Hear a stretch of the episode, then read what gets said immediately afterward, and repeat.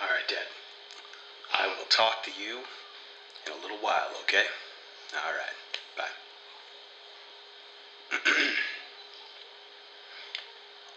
Holy shit. Do not go in the bathroom for the next 45 minutes. Why? Well, I didn't tell you about my lunch. I had um, this chicken tenderloin. There was some kind of teriyaki in it, and ugh, it did not agree with me. Holy shit. I have not shit like that since I was a child. Thank God. You remember when I told you that my dad said always keep a hatchet, like nearby? Holy shit. I got to chopping this morning. Do not. Uh, actually, hold on, hold on a second. Dad? Are, are you still on the phone? Yeah, I'm still here. I was getting sentimental. I remember when you were a baby and I used to have to chop your shit with a hatchet for you. Ah, memories. All right, I love you, son. This story begins, as most do, with marijuana. A young man found himself in Richmond, Virginia, going to see a very popular movie about the Lord and Savior, Jesus Christ, being strung up and killed for a few days. Before he went to the movie theater, he thought to himself, gee, that sounds like a pretty harsh vibe. I should probably smoke as much marijuana as I can and then drive to the movie theater to see this thing. And that's exactly what he did. When he arrived, he took a moment and smoked a cigarette in his car. It was then that he realized wow, this storm's pretty out of control. So, he flicked his cigarette and rolled his window up because the interior of his Honda Civic was starting to get damp. He exited the vehicle and walked towards the movie theater. Once inside, he found a packed theater and he got a lot of looks from the people that he had to smush between. It was one of the few times that he had seen a movie all by himself, and it was one of the few times that he reeked of marijuana when he was in public. Usually, he preferred to smoke out of glass, but in this situation, he had a leftover joint and he decided to smoke that. Now that he stunk of weed, it was clear to all of the Christian moviegoers that he was no Christian. During the movie, he was filled with regret. It kind of killed his buzz because of all the harsh things they kept doing to Jesus. Several times he repeated to himself, My God, that dude had it rough, not realizing that the director, Mel Gibson, hadn't actually been there to see the execution of Christ. He was going by a very old book that had been influenced by the opinions of the men who wrote in it and his own anti Semitic ways. As the young man continued to watch the film, he teared up a little and thought, why don't those Jews just leave Jesus alone already? He had forgotten that the Romans played a part as well. When he left the movie, he returned to his vehicle, ready to go home because it was a late showing, only to find that his car's battery had died. He thought for a moment, tried the car a few more times, and then decided to call AAA because there was still a very large thunderstorm going on, and his high was wearing off. This whole thing was pretty uncool. AAA driver showed up while he was already somehow trying to change his own battery, though he didn't have a new battery. And he had gotten battery acid on his favorite bomber jacket. He wouldn't realize that for several hours. AAA driver told him that he would need to tow his vehicle away to give him a new battery for some reason, but also offered to take him home and then he could catch a taxi to come pick up his vehicle in the morning. When he got home, he passed right out after smoking a little more of that weed. Upon waking up, he realized that the battery acid he had gotten on his jacket, that he didn't realize had gotten on his jacket, had eaten a lot of holes in the bomber jacket. So he took it off and placed it in the trash after a very hearty fuck. He picked up his vehicle, and on the way to his vehicle, he remembered things a little more clearly. You see, at first he thought that perhaps God knew that he had gone to see the Passion of the Christ in an altered state of mind and had punished him for his actions. When what really happened was due to being high and it being raining and rushing to get into the movie, he had forgotten to close his door all the way, leaving his lights on for a couple hours. And apparently, the battery was in a state where that couple of hours was all it needed to drain it. Ladies and gentlemen, the Passion of the Christ. Giving uh, a lot of thought to why people are so unpleasant. And I guess most of the reason why is because I am pretty unpleasant. Um, specifically, I was uh, thinking of the situation the other day where I was at the gym and a guy and I were uh, going in opposite directions, and we got into that little dance that people do where I go right, you go to your left, which is my right, and then we both like take a step and go up, and then we take another step, same way, and eventually, normally, one or both people give a laugh, and then someone stops and lets the other person go. That's how it generally goes. It's a nice little pleasant dance between strangers. Instead, I do the thing where we both go the same way, up, we both go the same way again, up, and then it's not frustration. It's, I guess, annoyance or just pure hatred of any interaction with anyone. But there is no laugh, there is no smile. It's just, all right, get the fuck out of my way. You go, and I'll wait. And I remember moments after that took place because he went with the normal chuckle or smile or whatever. And I walked away and I was just like, Jesus Christ, man, what's wrong with you? Why can't you just laugh like everybody else and then go on your way? Why did you have to give him the stink face like he just gave you the wrong change on purpose? And it's weird because I think back to being a child. I'd like to think when I was a kid I was more pleasant, still had a foul mouth, and I was a liar and a thief. But I think that in general, if you talk to me, seemed pretty happy. And I don't know, I'm going to blame life a little bit. Uh, not my life, but life in general happening around us. Because it's the same life that took, I used to write poetry and stuff like that for girls that I had crushes on. Um, you know, I certainly would tell my son not to do that for many reasons.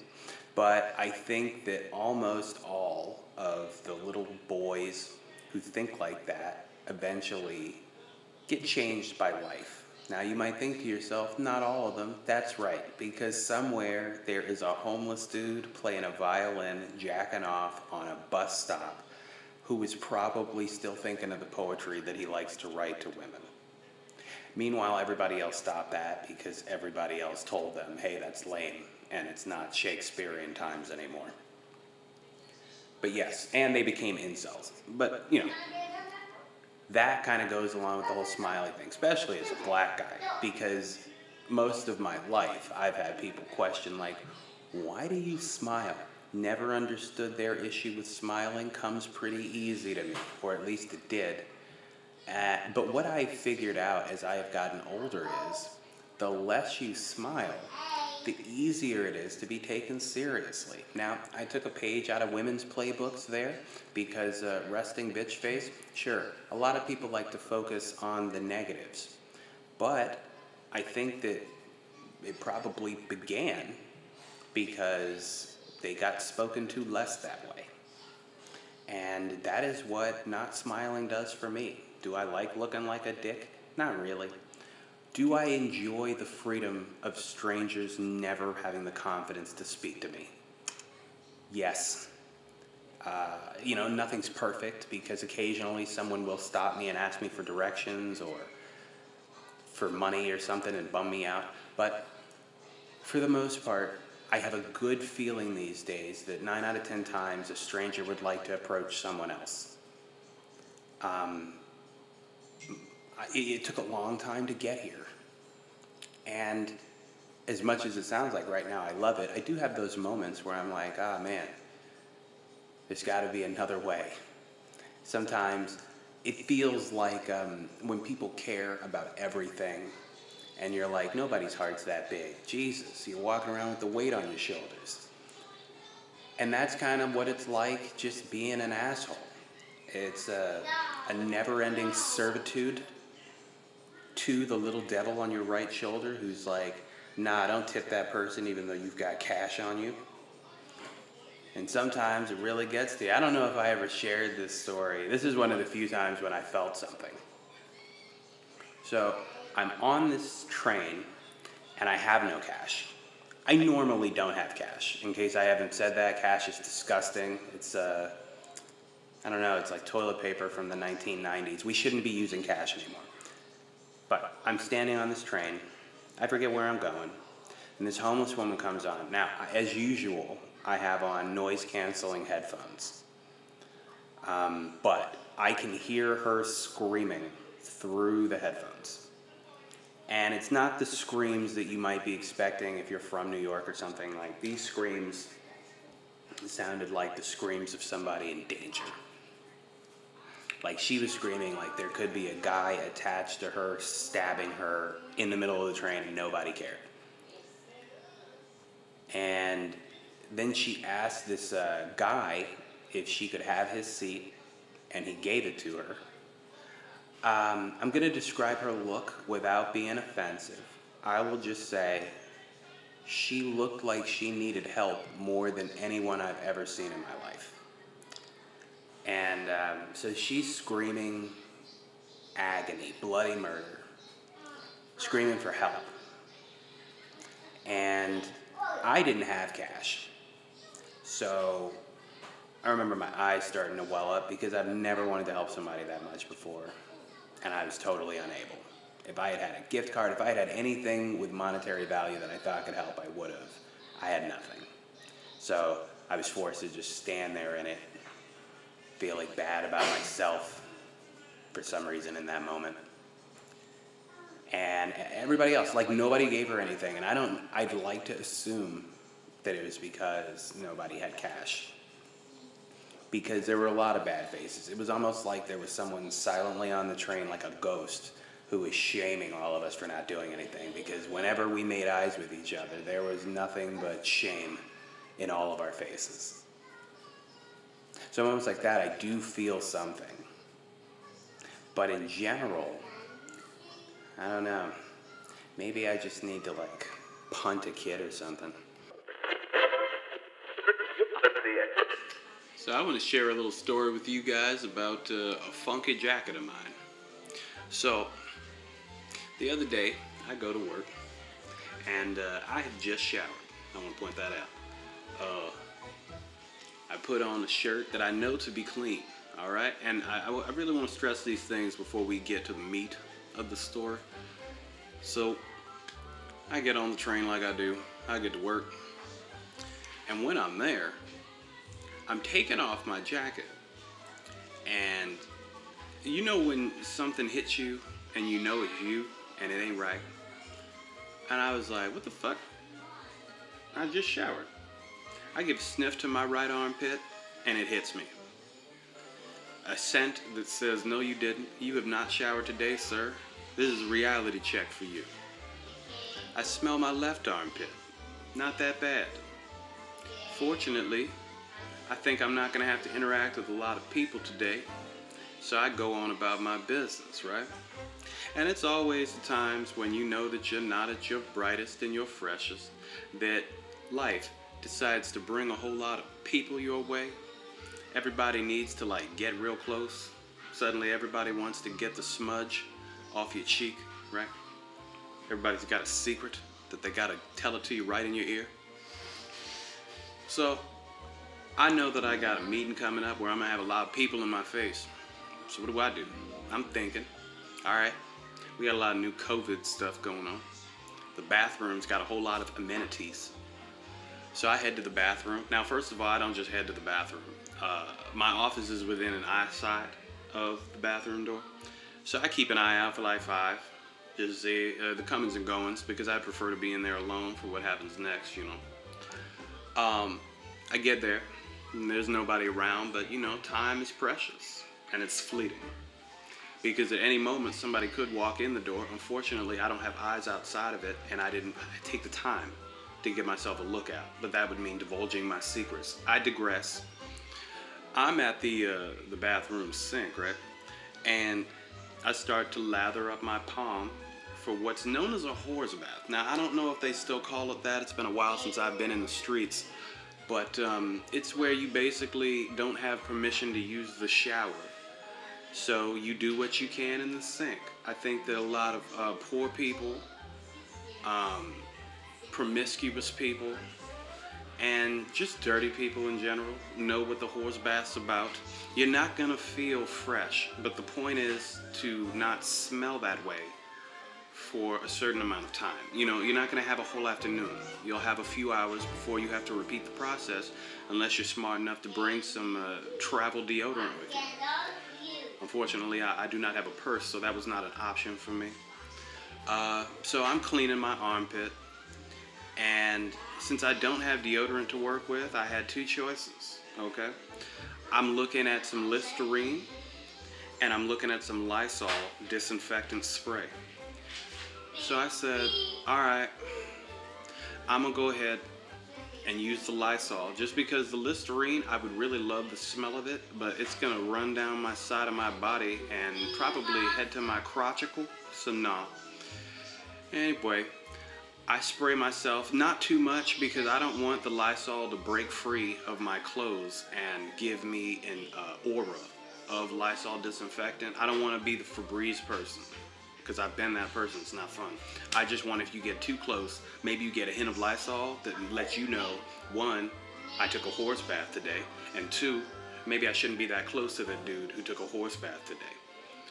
So, naturally, I get to my meeting, and uh, my boss is getting real, real close. Like the proximity was driving me crazy, which was making me start to break into a sweat which was just making the Lysol do its job even more. And, uh, you know, long story short, the next day I get to work again and I'm funky again. And this time I have basically taken a shower on my way to work. I made sure I would be fresh and so clean all day. And that's when it hits me. And I turn to my jacket and I give it a good whiff and it kicked me like Jean Claude Van Damme. And I thought to myself, holy shit, you've had this jacket for like four years, and you've never even so much as Febreze this. It's got to go, baby. So let that be a lesson to everybody. Ladies and gentlemen, clean your jacket sometimes, alright? You never know when it might make you smell like ass. Oh, so here's something fun about uh, every time that I start a new job, at some point somebody brings up marijuana. And I guess it's weird now because marijuana is technically legal uh, in New York State. And one day, it's very strange to me, we're going to be able to say that it's federally legal. One day. I think one day soon. I used to say that I would be like 50, and I may be 50 by the time that it's actually totally legal. Um, I do love the fact that people can't get drug tested anymore. Um, well, in the states where I will choose to live. Like, I don't think I want to live anywhere where they're still like thinking like it's the 90s. But, um, so anyway, it's legal now. But every time I start somewhere new and people bring it up, it's just instinct. And maybe it's the heavy smoker thing, maybe it's just a me thing. Um, you can't get me to admit that I even know what weed is on the job. I will never. I will never admit to knowing what it is. I will never admit to knowing anybody who's done it. I treat it like you've just introduced a word to the dictionary of me that I just cannot associate with. Um, and it's it's a little ridiculous because sure, I could pretend like or I could admit that I know what it is, but I give you nothing and um, it's a bit over, but at the same time, like you can't really accuse me. The only thing you can accuse me of is I know you know what weed is, and I'm not going to give you that. I'll never give you that. It's like if there was a child, like if my kid went missing and I just refused to ever acknowledge I had one. but you couldn't find any pictures of him. And you're like, but I know. And I'm like, well, sh- I mean, if you know, show me, show me, show me me with my family that you apparently know. Um, but yeah, whenever weed comes up, like, oh, you know, and I just have a blank look. Oh, come on, you know what weed is. Um, I don't. I'm, I'm sorry. I, I don't. I'm a boring person. I, I like to read. That's what I. All right.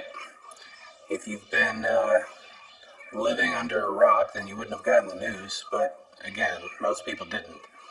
Uh, so we were featured in Podbean this week. And um, so we've got a bunch of new followers and a lot of new listeners.